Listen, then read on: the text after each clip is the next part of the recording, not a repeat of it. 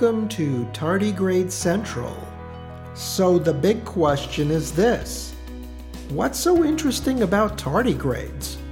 And what impact can they possibly have on science and on our daily lives? This podcast will give you the answers. My name is Mike Shaw, and welcome to the Tardigrade Podcast.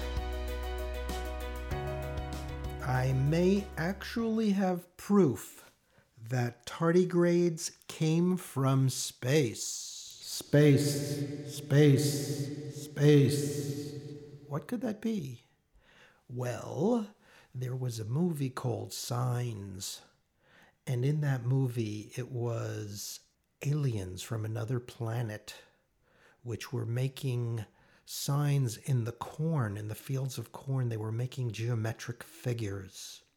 Well, out in the Midwest, they discovered a corn maze that had the shape of a tardigrade. Can you imagine a gigantic field of corn with a maze cut out in the shape of a tardigrade?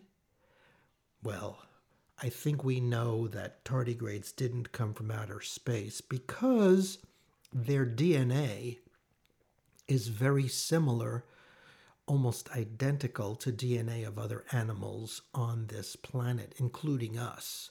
So we know that tardigrades didn't really come from outer space. But what I would like to talk about is corn mazes, because corn mazes are a very popular activity in the Midwest in the fall, in the autumn weather. It's nice and it's cool, and the corn is time. It's time to harvest the corn, but there is one very unique maze that someone did in the Midwest. Her name is Angie Trinan, and she has a farm with her husband, big fields of corn. Well, what they do is they do a, a popular corn maze every year, is what they do. And um, they've done different designs. They even did a Picasso design one time. Well, Angie, a few years ago, she was at uh, the University of Wisconsin at one of their events. It was a family friendly science event.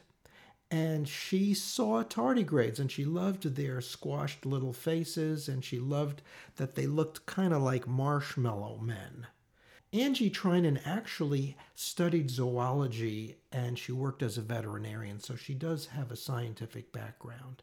But she had never really encountered tardigrades. Well, having seen them, she said to herself, you know, this would be a great corn maze.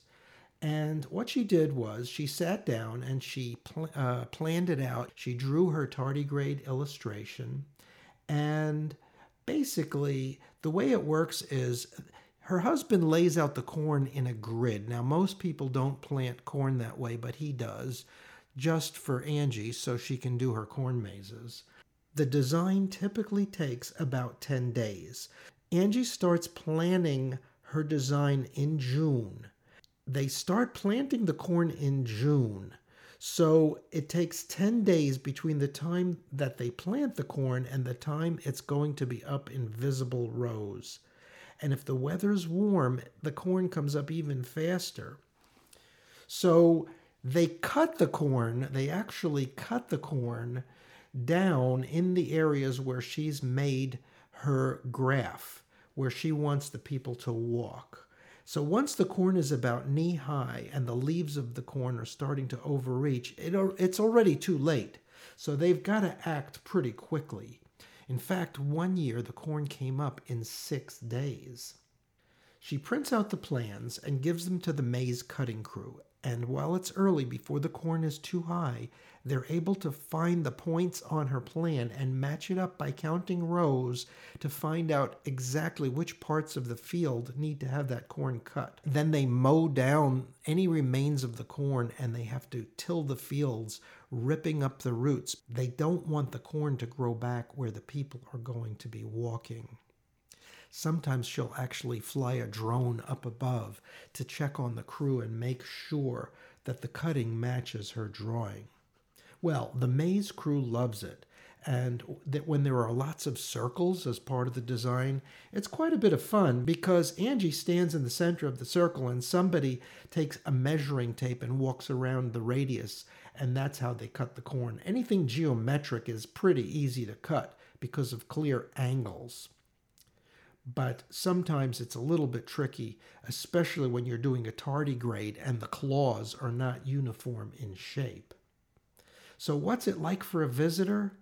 The corn is about 10 feet tall, and Angie has to be careful not to make it too complicated. She wants visitors to get lost, she wants them to have a good time, but she doesn't want it to be so frustrating that visitors give up. If you'd like to see a picture of the tardigrade corn maze, just head on over to my blog where I will show you pictures and I'll write a nice article there at tardigrade.com us. And the corn maze is actually up until November. If you if you are in the Midwest and you're listening to this, it's definitely worth seeing at the Trinan farm. I will publish the address and the details on my blog website if you want to go and visit the farm. And that's a wrap up for today's Tardigrade podcast. Thanks for listening.